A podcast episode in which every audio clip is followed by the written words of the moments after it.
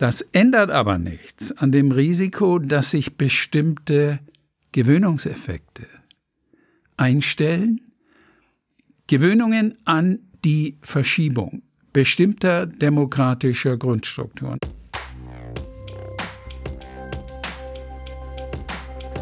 Menschenwürde, Menschenleben. Ein Podcast über die Einordnung von Grundrechten in Zeiten der Krise.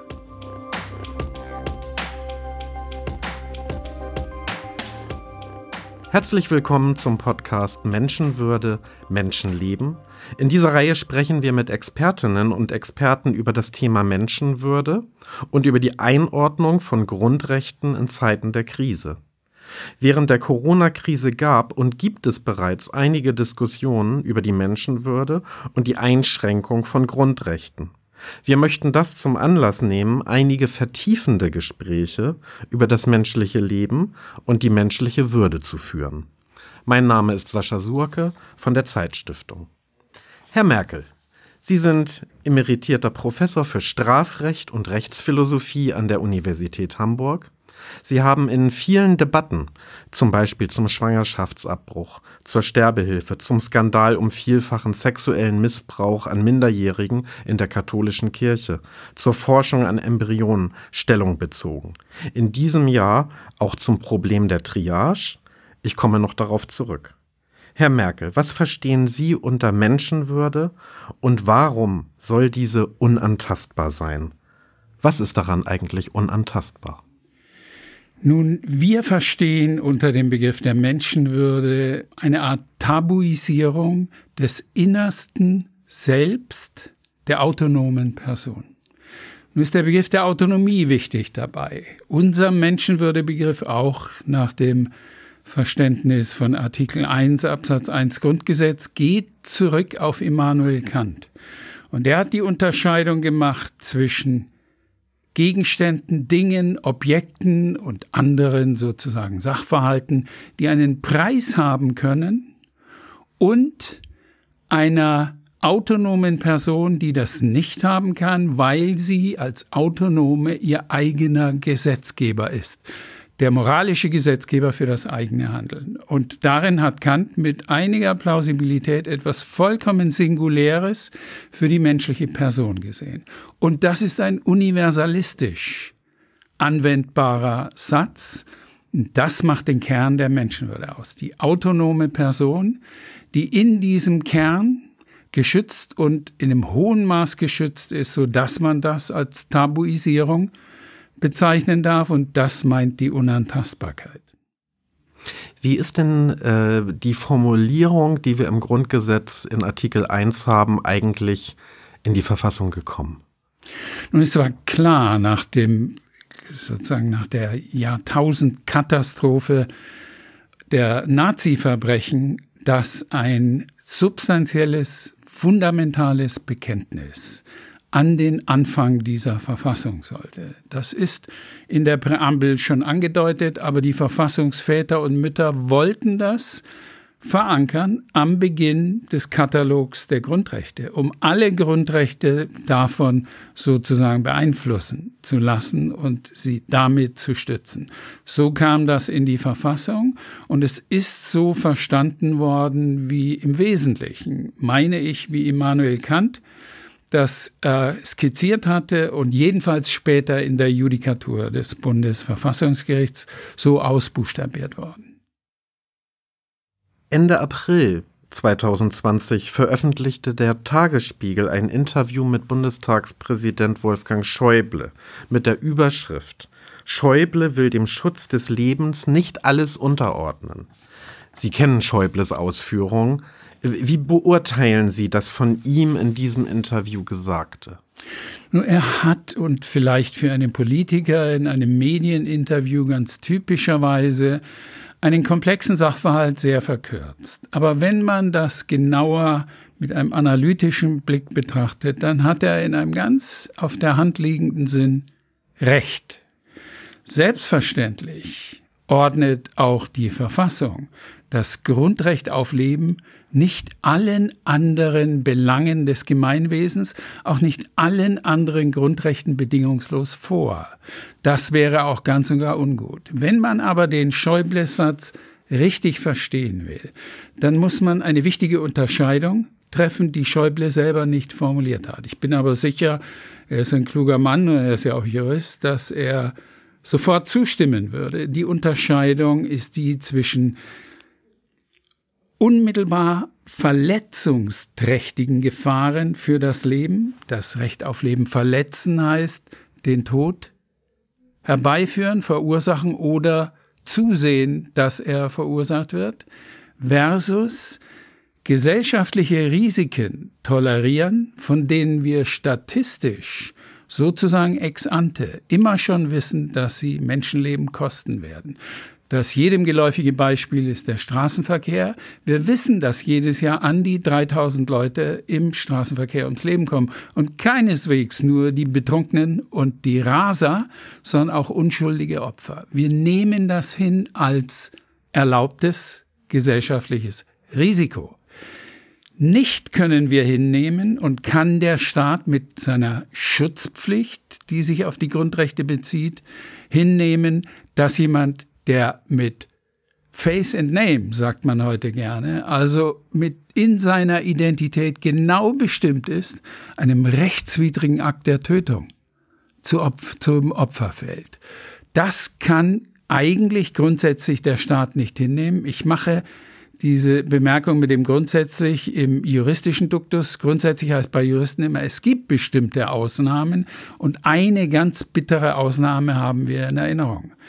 Das ist der sogenannte Schleierfall gewesen. Hans-Martin Schleier, der entführt wurde und mit dem Tod bedroht wurde, als Instrument der Erpressung gegen den Staat eingesetzt wurde, mit der Forderung, die inhaftierten Terroristen zu entlassen. Damals hat die Regierung unter Helmut Schmidt entschieden, das ist eine drohende Verletzungshandlung gegen eine identifizierte Person, Hans-Martin Schleier. Der Staat könnte sie abwenden und ist eigentlich, anders als bei der Tolerierung von gesellschaftlichen Risiken, unbedingt verpflichtet dazu. Aber hier steht ein so substanzieller Belang des Gemeinwohls entgegen, nämlich dass der Staat sich nicht präsentieren darf als erpressbar durch Schwerverbrecher. Dass man dann entschieden hat, Nein, man gibt der Forderung nicht nach, wissend, dass das Schleiers Leben kosten wird. Wir würden juristisch dann sagen, wir haben Mittel, das sozusagen in der Zurechnung zum Staat, zur Regierung zu blockieren. Wegen der Abwägung mit einem ganz substanziellen Belang des Gemeinwohls. Aber Sie sehen, selbst von dieser Regel, dass der Staat identifizierte Opfer von anstehenden sozusagen Tötungsakten nicht unter allen Umständen schützen muss. Aber auf gar keinen Fall könnte der Staat, es wäre auch bizarr, eine Gesellschaftsordnung etablieren und grundrechtlich verankern, in denen jedes Lebensrisiko auf nahe Null reduziert wird. Er müsste den Straßenverkehr verbieten und eine ganze Menge mehr. Diese Unterscheidung zwischen Verletzungshandlung gegen das Leben und Tolerieren eines sozialen Risikos, das Menschenleben kosten wird, muss man treffen und die ist wichtig. Ich denke, die hatte Schäuble im Blick und wenn man das so unterscheidet, hat er rundum recht mit seiner Bemerkung. Ja, vielen Dank für diese Ausführung. Sie sprechen damit ja auch so ein Problem an, wenn so ein Dilemma vorliegt oder gleich mehrere, also Dilemmata, wenn die Schutzpflicht eben ähm, andere Bereiche wiederum bedroht. Also denken wir mal daran, die Corona-Pandemie bedroht ja Menschenleben. Das ist klar. Aber sind dadurch eventuell auch Menschenrechte oder gar die Menschenwürde bedroht durch so eine Pandemie? Ja, durch die Pandemie unmittelbar nicht. Ein Natursachverhalt mag so gefährlich sein, wie er will, er bedroht nie die Menschenwürde. Sehr wohl gibt es Risiken, auch, muss man sagen. Und man muss es deswegen sagen, weil uns nicht geholfen ist. Wenn wir sozusagen die Ermittlung der Befunde, vor denen wir stehen, einerseits der tatsächlichen medizinischen, epidemiologischen, virologischen und andererseits der normativen, der rechtlichen, wenn wir die verschleiern mit irgendwelchen Euphemismen. Das dürfen wir nicht. Also muss man, und das tue ich jetzt, ganz deutlich sagen, dass die Bekämpfungsmaßnahmen gegen die Corona-Risiken, die der Staat sehr wohl treffen muss, also nicht nur darf, sondern in dem Rahmen natürlich der verfassungsmäßigen Ordnung treffen muss, dass manche dieser Maßnahmen das Innerste der geschützten Persönlichkeit von vielen Leuten betreffen und gegebenenfalls bedrohen, also ein Risiko für die Menschenwürde darstellen. Ich illustriere das mal. Wir haben zwei, so kann man das erstmal vorweg formulieren, grundsätzliche Typen von Menschenwürdeverletzungen die nicht erlaubt sind. Der erste Typus ist die Instrumentalisierung eines anderen, etwa für staatliche Zwecke. Und zwar die ausschließliche Instrumentalisierung, also das Mobilisieren eines anderen Menschen und Instrumentalisieren ausschließlich zu Zwecken, die nicht seine sind. Das ist verboten. Das hat auch Immanuel Kant schon formuliert.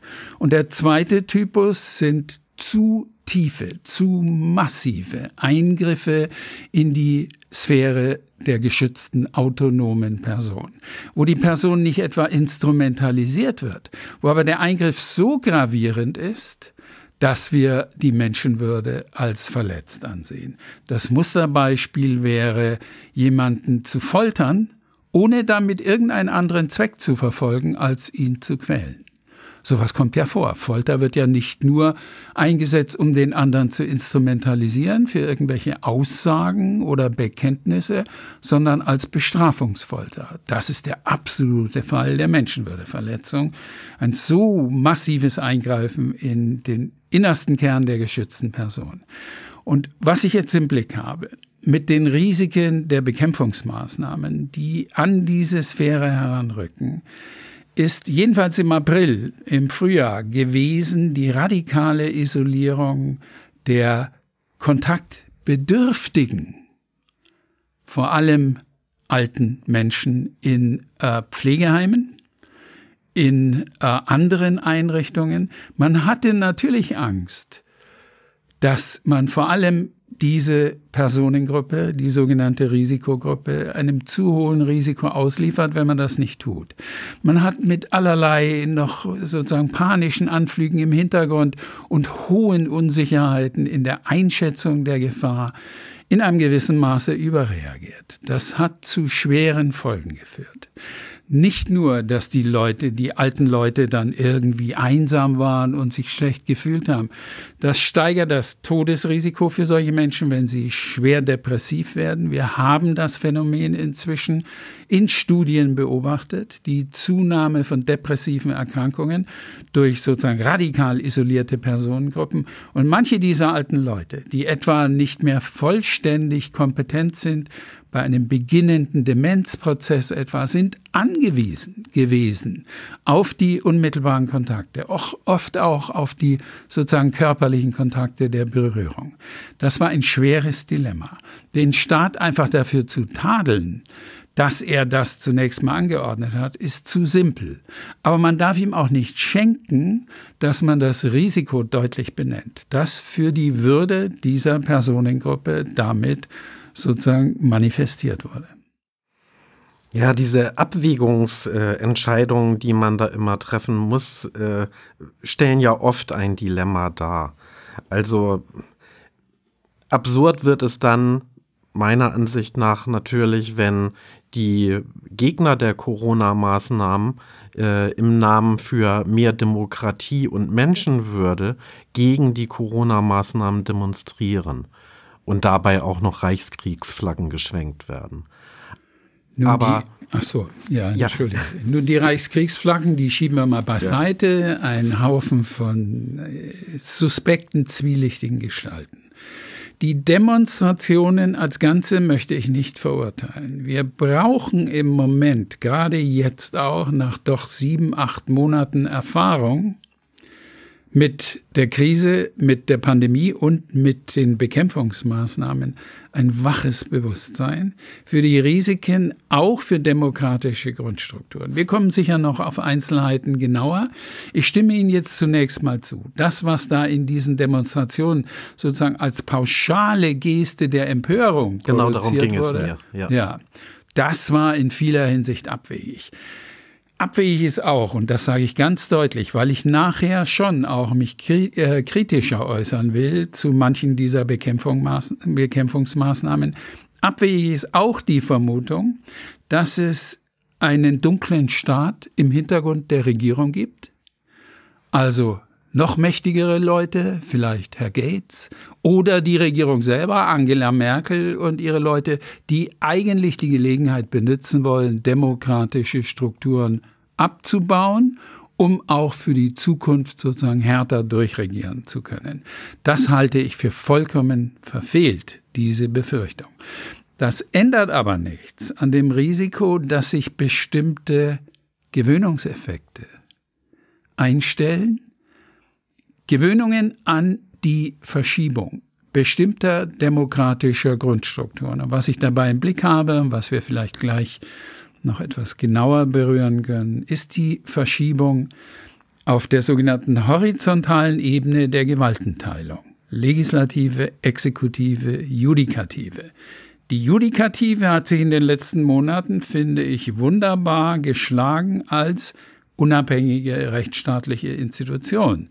Die haben Dinge, die offensichtlich übers Ziel hinausgeschossen sind in diesen Verordnungen und Anordnungen der Regierung, Regierungen, der Landesregierungen, aber auch des Gesundheitsministeriums, ja reihenweise aufgehoben und trotzdem Augenmaß behalten dabei, was sehr wohl legitim ist, getrennt von dem, was übers Ziel hinausschoss.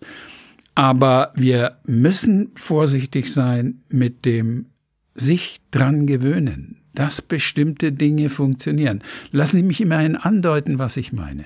Wir haben Ende März eine Änderung des Infektionsschutzgesetzes erhalten. In Paragraph 5 wurde eingefügt oder neu formuliert, dass bei pandemischen Lagen von nationaler Tragweite diese und das jetzt geschehen darf. Vor allem, dass das Gesundheitsministerium Anordnungen und Verordnungen erlassen darf, die abweichen von parlamentarischen Gesetzen.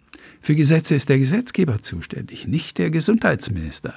Jetzt wurde reingeschrieben, in einer solchen Notlage darf, weil die Exekutive schneller reagieren kann, das ist die Hintergrundannahme, wiewohl man daran gelegentlich zweifeln darf, als die Legislative. Im Parlament wird resoniert, gestritten und Kompromisse gemacht. Wir brauchen dann schnelle Entschlüsse. Also hat der Gesetzgeber das ins Gesetz geschrieben. Und er darf in bestimmten Grenzen die Exekutive ermächtigen zu Verordnungen. Sogar, sagt die herrschende Meinung im Staatsrecht, zu gesetzesvertretenden Verordnungen. Nun hat aber der Gesetzgeber reingeschrieben, ein halbes Dutzend von Gesundheitsgesetzen, nur die Überschriften der Gesetze mit oft vielen Dutzenden Paragraphen. Bezüglich dieser Gesetze darf der Gesundheitsminister abweichende Verordnungen erlassen. Und jetzt wird's schon kritisch. Das muss eigentlich das Parlament genauer bestimmen und nicht nur sagen, äh, vom Infektionsschutzgesetz selber darf der Gesundheitsminister abweichen mit seinen Verordnungen.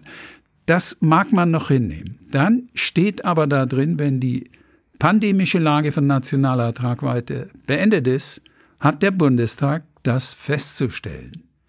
Die war offen gestanden im Sommer beendet.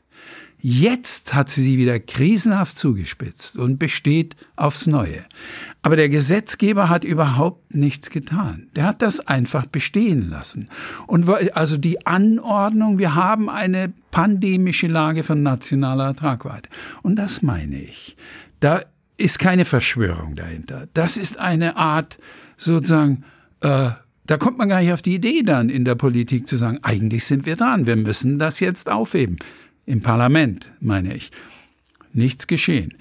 Wenn äh, der Winter weiter sich sozusagen für die pandemische Lage als krisenhaft erweist, ist ganz und gar unklar, ob am 31. März, wie Paragraph 5 Infektionsschutzgesetz das jetzt festlegt, diese, dieser Beschluss der pandemischen Lage nationaler Tragweite aufgehoben wird.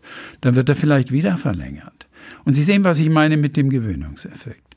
Das Parlament hat aufzupassen und hat, wenn der Befund nicht mehr zutreffend ist in materieller Hinsicht von der nationalen Tragweite der Pandemie, die Anordnung oder die Feststellung auf der Stelle aufzuheben. Und da wird geschlampert. Und ich finde, da muss man hingucken. Ja, vielleicht lassen Sie uns bei diesem Punkt noch einen Moment verweilen. Ähm, da wir ja über die Menschenwürde gesprochen haben und Artikel 1, in Artikel 80 wird ja äh, geregelt, wie Verordnungen überhaupt möglich sind. Da Sie ja ein profilierter Jurist sind, mögen Sie das einmal ausführen, auf welcher Grundlage, also im Grundgesetz, Verordnungen möglich sind? Nun, dass äh, für Gesetze und Verordnungen sind Gesetze einer, eines sozusagen unteren Rangs, der Gesetzgeber zuständig ist. Also für Bundesgesetze der Bundestag, für die Landesgesetze die Landesgesetzgeber, die Landtage und äh, für die gemeindlichen Gesetze die Gemeinderäte und nicht die Exekutive. Also auf der Gemeindeebene nicht die Polizei und auf der Bundesebene nicht die Bundesregierung braucht es eine verfassungsrechtliche Ermächtigung, wenn das in Einzelfällen zur Erleichterung sozusagen der Verwaltungsarbeit zulässig sein soll. Und deswegen haben wir Artikel 80 Grundgesetz, der sagt, wenn das Ziel der Verordnung, die erlaubt wird, autorisiert wird durch das Parlament, wenn das Ziel genau bestimmt ist, wenn die Maßgaben, an denen sich die Zielerreichung zu orientieren hat, genau bestimmt werden und wenn die Grenzen genau bestimmt werden und sozusagen der Inhalt immerhin grob vorgezeichnet wird für die Verordnung, dann ist das zulässig. Und eigentlich ist die Idee dahinter immer, ich habe es schon angedeutet, dass die Verwaltung eben in bestimmten Kontexten schneller reagieren muss, als das Parlament es kann. Wir haben aber Ende März erlebt, dass das Parlament innerhalb von drei Tagen in der Lage war, ein Gesetz zu verabschieden, das geänderte Infektionsschutzgesetz, das all diese Kaskaden von nachfolgenden Verordnungen und Anordnungen ermöglicht hat. Also das Parlament kann sehr schnell reagieren. Wir sollten das nicht übertreiben. Und nun hat das Verfassungsgericht, das hat wie bei allen Normen des Grundgesetzes dieser Norm des Artikels 80 die rechtsstaatlichen Konturen eingezogen. Mehrfach entschieden, der parlamentarische Gesetzgeber darf, ich formuliere das mal abstrakt, die Kontrolle nicht aus der Hand geben. Auch die Kontrolle der Verordnungstätigkeit, zu der er die Verwaltung und die Regierung gegebenenfalls ermächtigt. Er muss immer sich den Zugriff vorbehalten und er muss genau darauf achten, dass die Grenzen eingehalten werden. Das ist nicht nur ein Recht des Parlaments, es ist eine Pflicht des Parlaments. Und auf der müssen wir im Moment insistieren. Sie waren von 2012 bis April 2020 Mitglied des Deutschen Ethikrates. Der Ethikrat hat ja bereits Ende März 2020, also sehr früh während der Corona-Pandemie, eine Ad-hoc-Empfehlung mit dem Titel Solidarität und Verantwortung in der Corona-Krise veröffentlicht. Die Passagen über die Triage haben Sie verfasst Mögen Sie bitte erklären, was die Triage ist und vor welchen juristischen und ethischen Problemen wir damit stehen? Die Triage ist eigentlich ein Begriff, der aus der Militär, um nicht zu sagen Kriegsmedizin stammt, mit dem Blick auf die eigentlich verjährten Formen des Krieges, wo Armeen auf den Schlachtfeldern sich gegenseitig äh, abgeschlachtet haben und die zuständigen Militärärzte oft konfrontiert waren mit einer, einem weitaus größeren Andrang an Behandlungsbedürftigen als sie in der konkreten Situation Mittel zur Behandlung zur Verfügung hatten. Der Begriff stammt aus dem Französischen. Trier heißt so viel wie auswählen, selektieren. Und damit ist sozusagen der Rahmen schon skizziert. Wir haben beobachten müssen in Bergamo in Norditalien Ende, gegen Ende März, Mitte, Ende März, dass die Intensivstationen überlastet waren und die gegebenenfalls erforderliche Intensivbehandlung bestimmten Patienten vorenthalten werden musste weil nicht genügend Mittel vorhanden waren. Also sachliche Mittel wie die Intensivbetten und personale Mittel, wie das Personal, das das alles kann. Das sind hochtrainierte Mediziner oder Pfleger und Pflegerinnen. Das kann man nicht in vier Wochen lernen, so etwas. Und dieses Personal wurde ebenfalls zu knapp. Dann wurde ausgewählt. Und um das hart und deutlich zu formulieren, es musste ausgewählt werden, wer kriegt die Chance, gerettet zu werden, wer wird dem sicheren Tod anheimgegeben. Davor hat man sich hier natürlich gefürchtet, mit Recht gefürchtet. Das ist die sozusagen klassische Situation der Triage. Man hat bestimmte Mittel in zu knapper Quantität zur Verfügung und viel zu viele Leute, die dieser Mittel bedürfen. Wir unterscheiden aber inzwischen sozusagen drei Formen von Triage. Das haben wir in der Ethikratsstellungnahme die Ex-ante-Triage genannt. Das kann man sich modellhaft schön veranschaulichen. Man hat noch ein Intensivbett mit Beatmungsmöglichkeit zur Verfügung. Es kommen aber drei Patienten und jeder muss beatmet werden. Wer kriegt jetzt das Bett und wird gerettet und wer wird dem Sterben anheimgegeben. Dann haben wir die zweite Form Ex post Triage genannt. Da ist die Entscheidung, wer ein Gerät kriegt, schon getroffen worden. Deswegen Ex post. Und nun kommt, es gibt keine Geräte mehr, die sind alle verteilt und nun kommt jemand rein in die Intensivstation, der beatmet werden muss, von dem die Ärzte sehen, der hat deutlich bessere Überlebenschancen als einer, der schon an einem solchen Gerät hängt. Nehmen wir an, ein 85-jähriger alter Mann wird beatmet mit relativ unsicheren Überlebenschancen.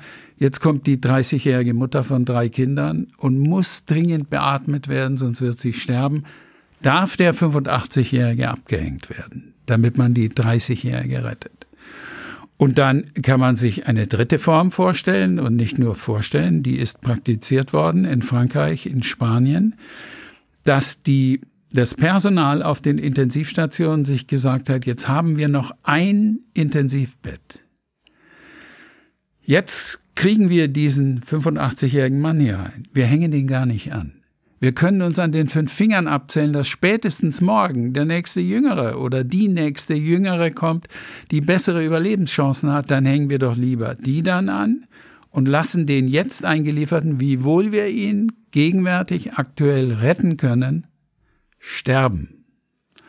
Das ist auch eine Form sozusagen der Triage und das ist die, die wirklich praktiziert worden ist. Die Ärzte haben natürlich Angst davor, jemanden, der intensiv beatmet wird, abzuhängen von dem Gerät und zu sehen, wie er stirbt. Ihm dann noch Sterbehilfe zu geben, irgendwelche Morphine, damit das Sterben leichter geht.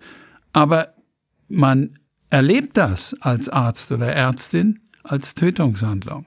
Und ich als Jurist kann nur sagen, es ist auch eine. Und das wollen die Ärzte vermeiden. Also haben sie gesagt, das letzte Gerät, das wir haben, behalten wir jemandem Besseren vor als einem 85-Jährigen, der ohnehin nicht mehr lange lebt. Man sieht die verzweifelten Dilemmata. Jeder tut solchen Ärzten oder Ärztinnen Unrecht, falls sie falsch entscheiden, sie irgendwie als Totschläger oder Mörder zu bezeichnen. Das sind ganz schlimme Dilemmata. Und es ist schon richtig gewesen, dass die Politik in Deutschland unter dem etwas unschuldig daherkommenden Titel Wir müssen die Überlastung der Gesundheitssysteme vermeiden, vor allem das im Blick hatte. Denn das hält keine Gesellschaft aus. Auf Dauer. Das hat auch die äh, sozusagen regionale Bevölkerung in Norditalien schwer erschüttert, zu sehen und zu erfahren, dass über Leben und Tod durch Ärztinnen und Ärzte entschieden wird. Und das musste man vermeiden, das ist richtig. Aber das sind die Triage-Situationen. Und die Empfehlung äh, des Ethikrates waren dann folgende? Ja, wir haben gesagt, die sogenannte Ex-ante-Triage überlässt jedenfalls im Blickwinkel des Rechts den Ärzten diese Entscheidung als eine moralische, meinetwegen auch eine Gewissensentscheidung. Wir haben aber in der Ethikratsstellungnahme deutlich dazu geschrieben, wir empfehlen Kriterien, moralische Kriterien als allgemein anwendbare zu formulieren. Das sind keine Rechtspflichten dann, aber die medizinischen Fachgesellschaften sollten sich einigen auf Maßgaben, die moralisch wenigstens die Fundamente sichern. Also es ist ja durchaus richtig, wenn man gleichzeitig eingeliefert bekommt in die Intensivstation eine 30-jährige Mutter von drei Kindern und einen 85-jährigen Mann und hat nur noch ein Gerät dann ist es moralisch, so bitter diese Entscheidung ist, durchaus richtig, die 30-jährige Mutter anzuhängen. Solche Maßgaben dürfen die Ärzteverbände formulieren.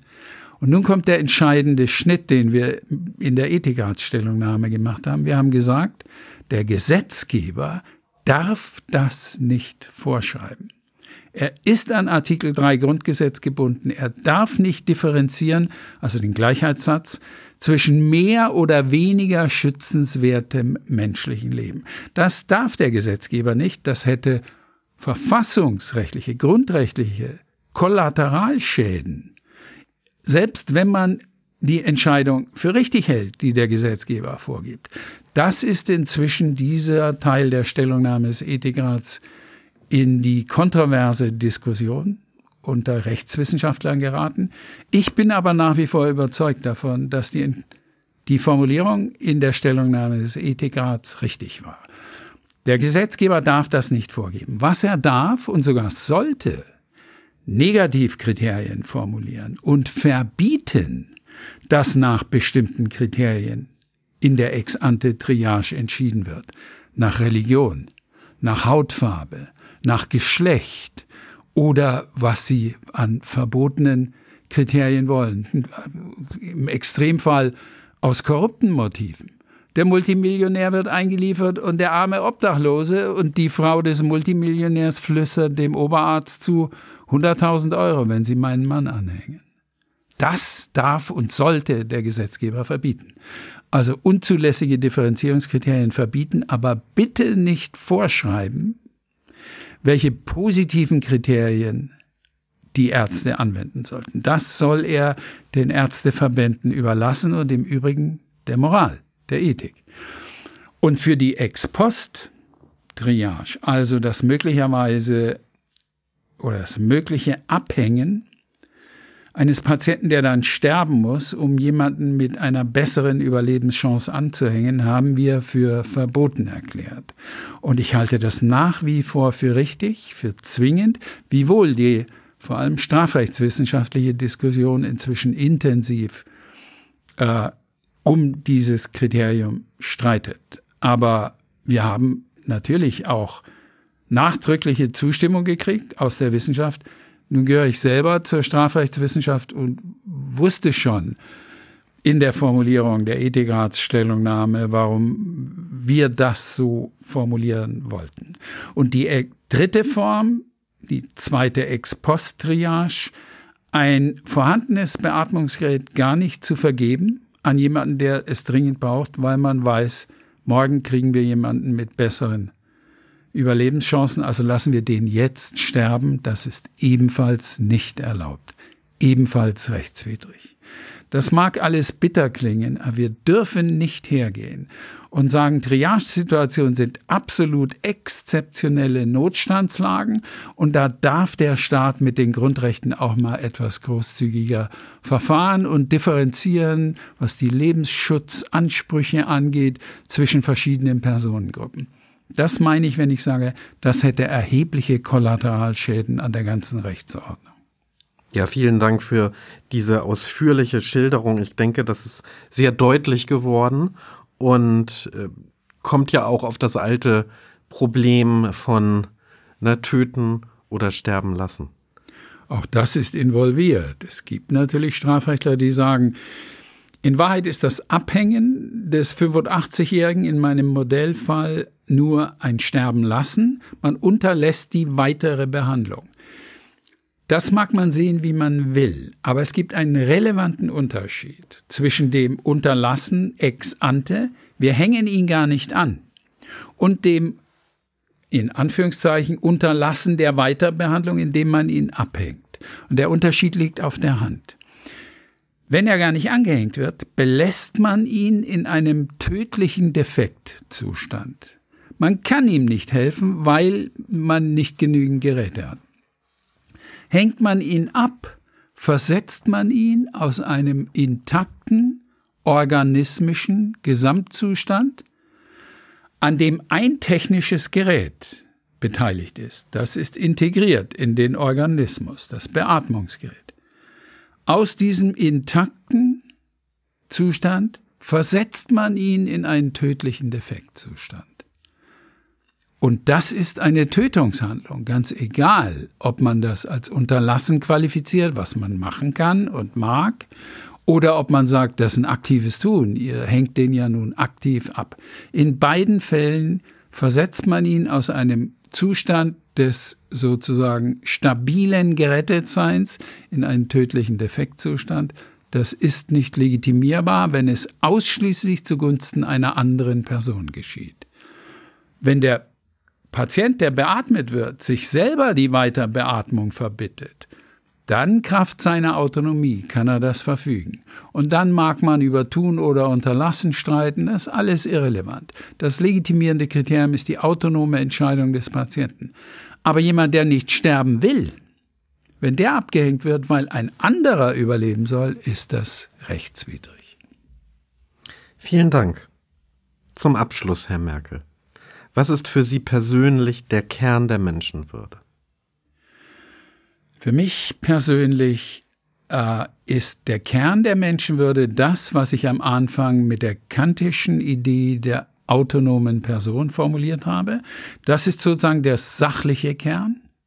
Und der normative Kern, und das ist vielleicht für einen Juristen trivial zu sagen, ist der Begriff der Unantastbarkeit, der allerdings in vieler Hinsicht und für viele konkrete Konfliktsituationen ausbuchstabiert werden muss, was extrem schwierig sein kann und in vielen Urteilen des Bundesverfassungsgerichts inzwischen deutliche Konturen gekriegt hat. Wir haben, das darf ich vielleicht mit einem positiven Ton zum Schluss sagen, tatsächlich vielleicht das beste Verfassungsgericht der Welt, was nichts daran ändert, dass die auch falsche Entscheidungen gelegentlich machen in Karlsruhe. Aber die, der Artikel 1 Grundgesetz ist auf eine Weise konturiert worden von Entscheidungen des Bundesverfassungsgerichts, dass das sozusagen für mich der normativ zentrale Kern der Menschenwürde ist. Professor Merkel, vielen Dank für das Gespräch. Das war eine weitere Folge des Podcasts Menschenwürde, Menschenleben der Zeitstiftung. Bitte abonnieren Sie uns und empfehlen Sie uns weiter. Unter www.zeit-stiftung.de finden Sie weitere Podcasts der Zeitstiftung.